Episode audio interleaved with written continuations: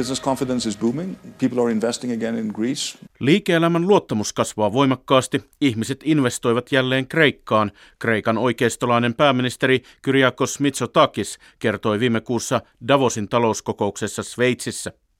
Jos tulette Ateenaan nyt, tunnette optimismin, jota ei ole ollut siellä pitkään aikaan, pääministeri hehkutti. You'll feel it. I mean, you really sense uh, a sense of, uh, of optimism that hasn't been there for a long, long time. Minä olen Heikki Heiskanen ja tässä maailmanpolitiikan arkipäivää ohjelmassa luomme katseen eteläisen Euroopan maihin, jotka kärsivät euroalueen velkakriisistä. Toimittajamme Sara Saure kuulosteli kreikkalaisten tuntoja Ateenassa.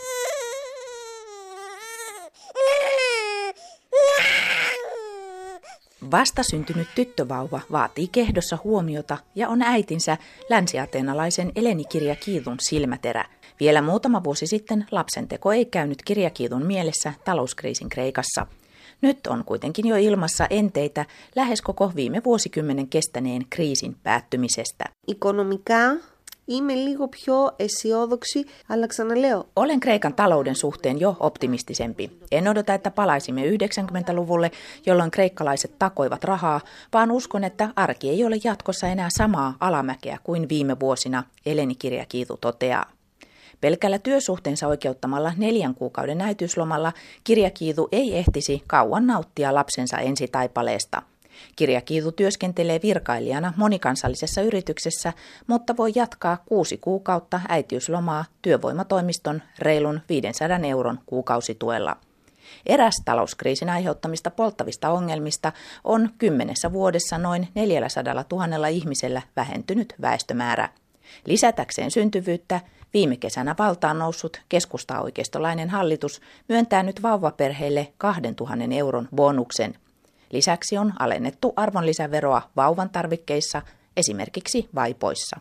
Se, se βοηθάει να είσαι πιο αισιόδοξο και σε καθησυχάζει. Lapsiperheiden tukeminen auttaa uskomaan, että emme jää kulujen ja velkojen alle. Lapsen vauvajasta voi iloita enemmän ilman painostavaa taloudellista huolta, Elenikirja Kiitu toteaa. Talouskriisin aikana Kreikan bruttokansantuote supistui noin kolmanneksen. Kansalaisten arjessa kriisi näkyi muun muassa kovina veroina, mikä lisäsi veronkiertoa. Kreikkalaisten halukkuutta maksaa veroja on latistanut myös tunne siitä, että rahoille ei heru vastinetta. Είναι μία ψυχολογική αρχικά ελάφρυνση. Veroja on ryhdytty laskemaan ja se huojentaa myös psyykkisesti. Esimerkiksi 10 euron kevennys ei tunnu paljolta, mutta kun tähän mennessä verot ovat vain nousseet, niin pienelläkin kevennyksellä syntyy nyt mielikuva, että ensi vuonna veroja alennetaan kenties taas lisää. Ja sitä seuraavana nostetaan ehkä palkkoja niin, että ei tarvitse olla pelkästään verojen laskun varassa, Elenikirja Kiitu summaa. Mutta palataan vielä Kreikan väestöongelmaan ja siihen, että Kreikassa syntyy tällä hetkellä vain 1,26 lasta naista kohden. Se on EUn matalimpia lukemia. Elenikirja Kiitulla on ongelmaan resepti. Ανάπτυξη και κίνητρο για να κάνει μια οικογένεια περισσότερα παιδιά. Syntyvyyden lisääminen edellyttää talouskasvua ja työpaikkoja. Tuet lapsiperheille eivät ole merkki kasvusta. Keskivertokreikkalainen ei voi olla vain kulloisestakin hallituksesta riippuvien bonusten varassa, kirjakiitu muistuttaa. Sivukadulla Ateenan keskusta-alueen ulkopuolella 67-vuotias kiinteistövälittäjä Jannis Kumarellis nojaa työpöytänsä ja puhahtaa. Ikänsä puolesta hän voisi olla jo eläkkeellä, mutta paiskii töitä nyt enemmän kuin 20 vuotta sitten. Laman jättämät ammottavat aukot vaativat paikkailua. Toimitilat ovat sentään vielä pystyssä. Talouskriisin aikana 70 prosenttia kiinteistövälittäjistä pisti toimistonsa kiinni ja siirtyi etätöihin. Εκεί που δεν κινιόταν τίποτα και δεν μπορούσαμε να επιβιώσουμε, τώρα υπάρχει μια κινητικότητα. Onneksi kiinteistöalalla on jo eloa niistä ajoista, kun emme yksinkertaisesti tulleet toimeen. Kriisin aikana kiinteistöjen hinnat olivat erittäin alhaalla, mutta siltikin omistajat joutuivat tekemään kaikkensa vuokralaisten löytämiseksi, Jannis Kumarellis kertoo. Nyt huoneistojen hinnat ovat nousseet jo koko maassa. Atenassa lähellä Akropolista nousu on jopa 100 prosenttia. Laman aikana jäätynyt rakennusalakin osoittaa hienoista piristystä, vaikka Atenassa ei vielä törmääkään kerrostalotyömaihin. Uusien asuntojen ostamiseen kreikkalaisilla ei ole rahaa Ο κλάδος μας είναι ότι όλες οι κυβερνήσεις οι τελευταίες βλέπουν το ακίνητο σαν μια γελάδα Kiinteistöala on ollut kaikille viime vuosien hallituksille kuin lehmä, jolta on lypsetty tuloja parilla kymmenellä verolla. Tämä on tehnyt kiinteistönomistajien taakasta sietämättömän, kumarellis lataa. Helpottaakseen kreikkalaisten arkea hallitus on jo alentanut kiinteistöveroa. Toinen kaivattu muutos on yritysveron laskeminen 24 prosenttiin. Silti kevennyksen jälkeenkin yritysvero jää EUn keskitasoa ylemmäs. Αυτά τα μέτρα τα οποία μπορούμε να πούμε ότι έπρεπε να είχαν γίνει πριν ένα πάρα πολύ καιρό και είναι προς τη Hallituksen toimet ovat oikeaan suuntaan, vaikkakin ne olisi pitänyt tuoda voimaan jo kauan sitten. Tuhannet kreikkalaiset yritykset ovat joutuneet pakenemaan naapurimaihimme Bulgaariaan, Romaniaan ja Kyprokselle, Kumarellis sanoo. Janis Kumarellis on ollut viimeiset kymmenen vuotta vakuuttamaton, koska hänellä ei ole ollut varaa maksaa eläke- ja sosiaaliturvamaksuja. Valtiolle ja vakuutuskassoille velkaa olevien vapaiden ammatinharjoittajien määrä on kriisin jäljiltä suuri. Olemme maksaneet viime vuodet kaikki sairaus- ja lääkekulut omasta pussistamme, emmekä ole kartuttaneet tältä ajalta eläkettä. Kun hallitus ymmärsi ihmisten olevan umpikujassa, vakuutusvelkojamme leikattiin 85 prosenttia. Aloitan nyt alusta, mutta se tarkoittaa, että eläke, jonka tulen saamaan, on vastaavasti pienempi. Kumarellis pelkistää tilanteen. Kreikan hallituksen tavoitteena on nostaa maa lähivuosina noin 4 prosentin talouskasvuun. Tähän tähdätään rakenneuudistuksia noudattamalla, kansantuotteen perusylijäämän tavoitetta laskemalla ja pienentämällä pankkien valtaisaa ongelmalainojen määrää niin, että pankit voivat alkaa taas lainoittaa kotitalouksia ja yrityksiä. Janis Kumarellis on hallituksen kanssa yhtä mieltä siitä, että Kreikka tarvitsee talouskasvun vauhdittamiseksi investointeja – Ulkomaisten sijoitusten suhteen kaikki ei ole kuitenkaan niin ruusuista kuin luullaan. Huono puoli ulkomaisista investointi- ja keinottelurahastoista on ollut viime vuosina Kreikassa siinä, että ainakin puolet hotellien omistuksesta on siirtynyt vieraisiin käsiin. Se ei ole kreikkalaisille välttämättä hyväksi. Hyödyllisiä olisivat tuotantoa kasvattavat sijoitukset, ei se, että avataan muutama kauppakeskus ja samalla tuhannet pienet liikkeet menevät kiinni, Kumarelis pohtii. Mutta minkälainen voi olla Kreikan tulevaisuus, jos sadat tuhannet hyvin koulutetut nuoret jatkavat viime vuosikymmenen tahtiin töiden perässä joukkopakoa kotimaasta? Omista kokemuksistaan kertoo Ateenan pääaukion kahvilaan istahtava Melina Kufaku. Hän on palannut Kreikkaan useiden Italiassa vietettyjen vuosien jälkeen. Kufaku sanoo, että arkeen totuttelu on vienyt aikansa. Ο λόγο που έφυγα από την Ελλάδα ήταν επειδή ήθελα πραγματικά να ανοίξω του ορίζοντέ μου και να μάθω πράγματα. Lähdin Kreikasta laajentaakseni näkökenttää ja oppiakseni uutta. Toki kriisilläkin oli osansa. Lähtiessäni tilanne oli täällä aivan jämähtänyt. Ulkomailla työskentelykulttuuri oli täysin erilainen, paljon jämptimpi, Melina Kufakku selittää. Taloutta Kreikassa opiskellut Kufakku on suorittanut kaksi maisteritutkintoa yksityisissä yliopistoissa ulkomailla. Lontoossa ja Milanossa muotialalla työskennellyt Kufakku palasi Kreikkaan lupaavan työtarjouksen perässä. Hänen epäonnekseen firma kuitenkin kaatui. Nykyinen työpaikka on jahtialan yrityksessä. Δηλαδή εγώ ζω μόνη μου και Δεν γίνεται να ζω με 1200 ευρώ στα 35. Palkkani on 1200 euroa pitkien neuvottelujen tuloksena. Ensin minulle tarjottiin 900 euroa. Olen tyytymätön, sillä olen 35-vuotias, asun vuokralla ja tienasin jo Kreikasta lähtiessäni enemmän kuin nyt. Nykyisessä työpaikassa palkka ei tule nousemaan. Melina Kufakku harmittelee. Kufaku onkin oiva todiste siitä, että Kreikka ei ole edelleenkään muille maille kilpailukykyinen korkeasti palkatuissa työpaikoissa. Kreikassa keskipalkka koko päivä ja pätkätyössä on noin 960 euroa.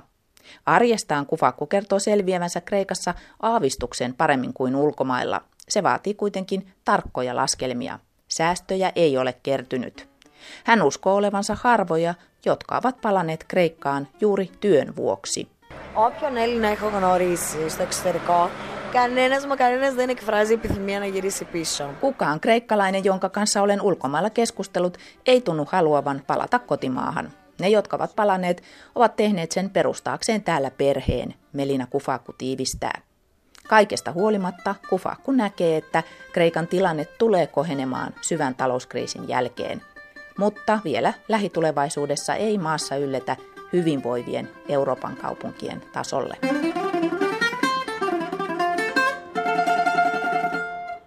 Ateenasta raportoi Sara Saure. Toukokuussa 2010 Kreikan velkatilanne oli jäätävä.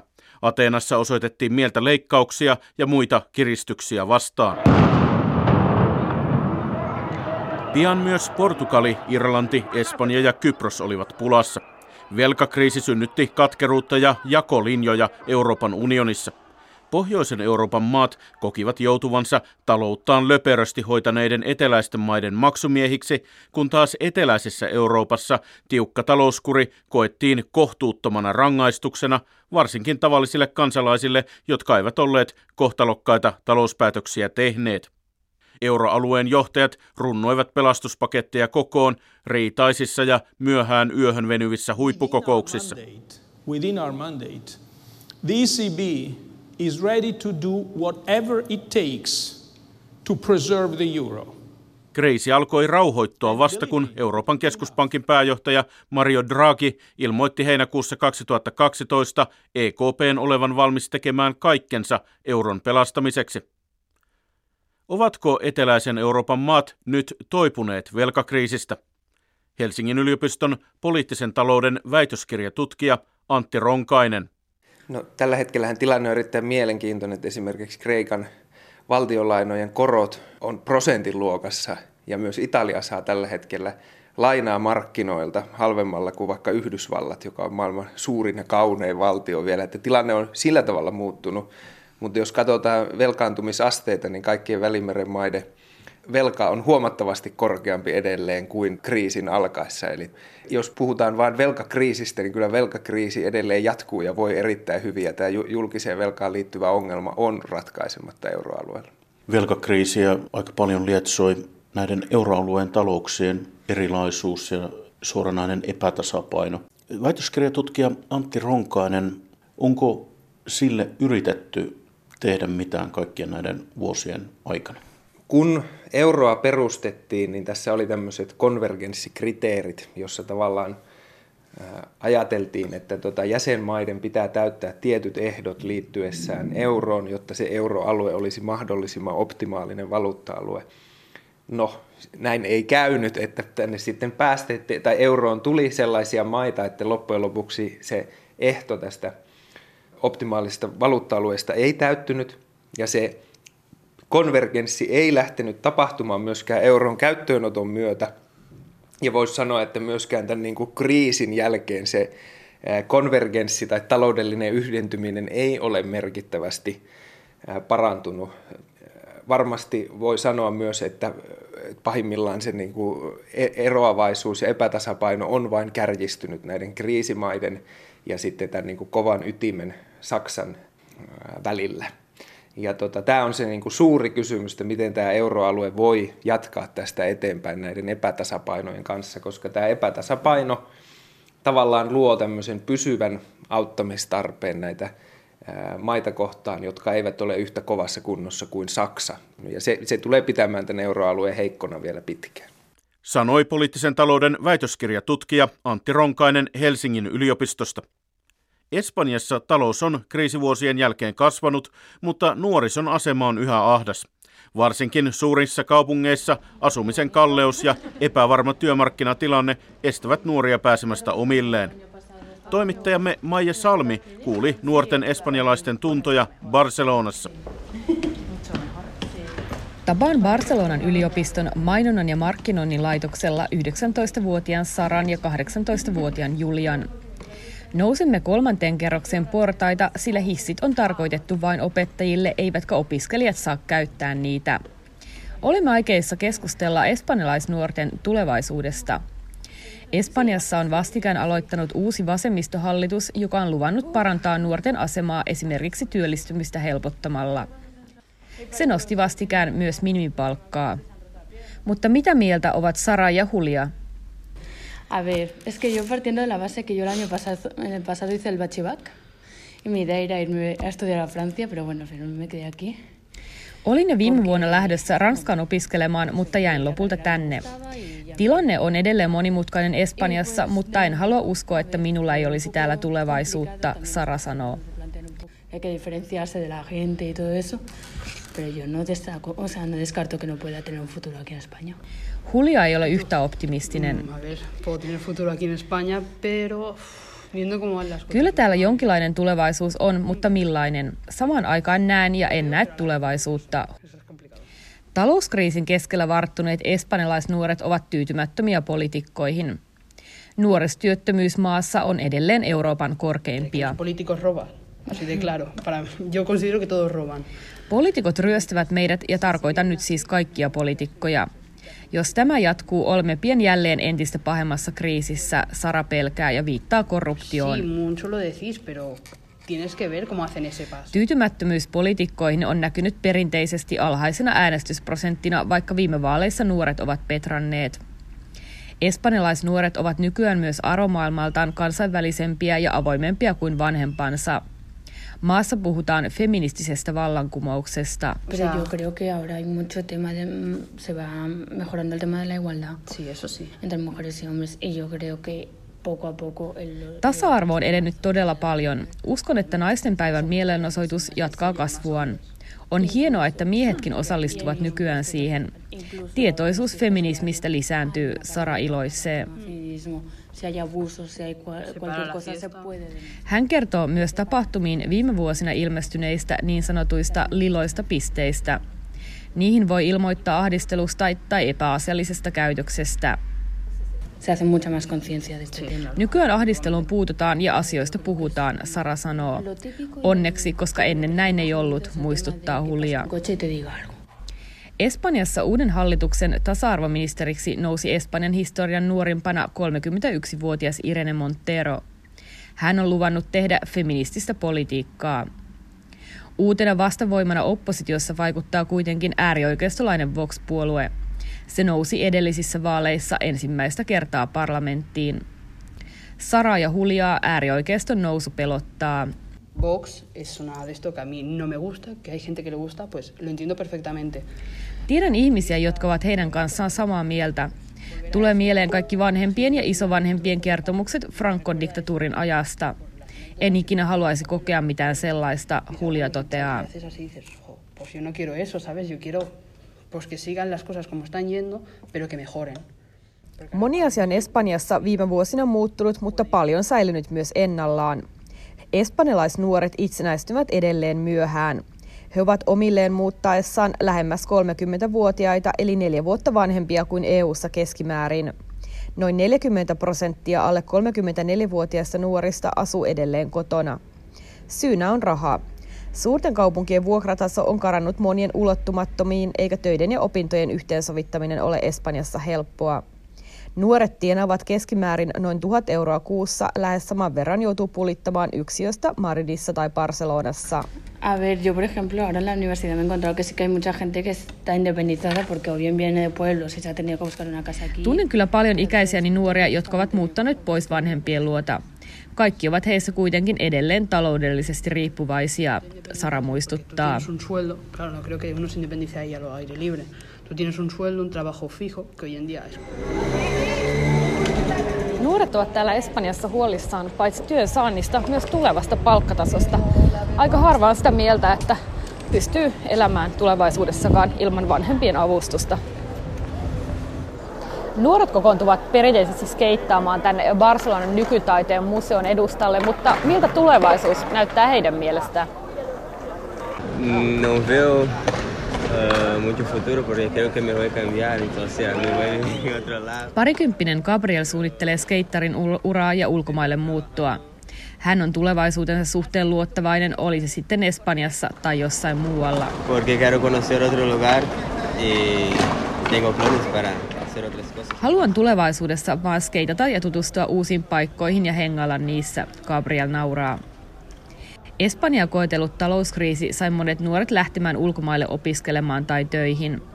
Nykyään maastamuutto on hidastunut, mutta silti Espanja vaivaa edelleen aivovuoto. Lama-aikana maasta lähti lähes 90 000 koulutettua nuorta muualle töihin. Moni jäi sille tielle. Taloustilanne maassa on kohentunut, mutta palkkataso ei ole juurikaan noussut. Uusi hallitus on luvannut vähentää eriarvoisuutta. Kansainvälisen valuuttarahaston IMFn asiantuntijat pitävät sosiaaliohjelmaa kuitenkin riittämättömänä. Espanjalaisnuorille koulun ja työn yhdistäminen on haasteellista. Viime vuosina kuitenkin sekä työtä tekevien että opiskelevien nuorten määrä on noussut. Samalla niin sanottujen nihni-nuorten eli opinnoista ja työelämästä syrjässä olevien määrä on pudonnut. Nykytaiteen museon lähistöllä sijaitsevassa trendikkäässä second hand-kaupassa musiikki soi täysillä. Asiakkaita palvelee muodikkaasti pukeutunut Alex Marti. Parikymppinen Marti on työssäkäyvä opiskelija, joka asuu kumppanissa kanssa kimppakämpässä. En luota poliitikkoihin, kukaan heistä ei edusta minua, mutta rakastan kotimaatani enkä aio muuttaa pois Espanjasta, Marti sanoo. Uusi hallitus tarvitsee Martin kaltaisia nuoria. Sen tehtävä on nyt pitää nuoret ja koulutetut tyytyväisinä. Talouskriisi on virallisesti päättynyt, mutta sen jäljet näkyvät maassa edelleen. Tilanteen korjaaminen edellyttää kuitenkin pitkäjänteistä politiikkaa ja vakaata hallitusta. Barcelonasta raportoi Maija Salmi.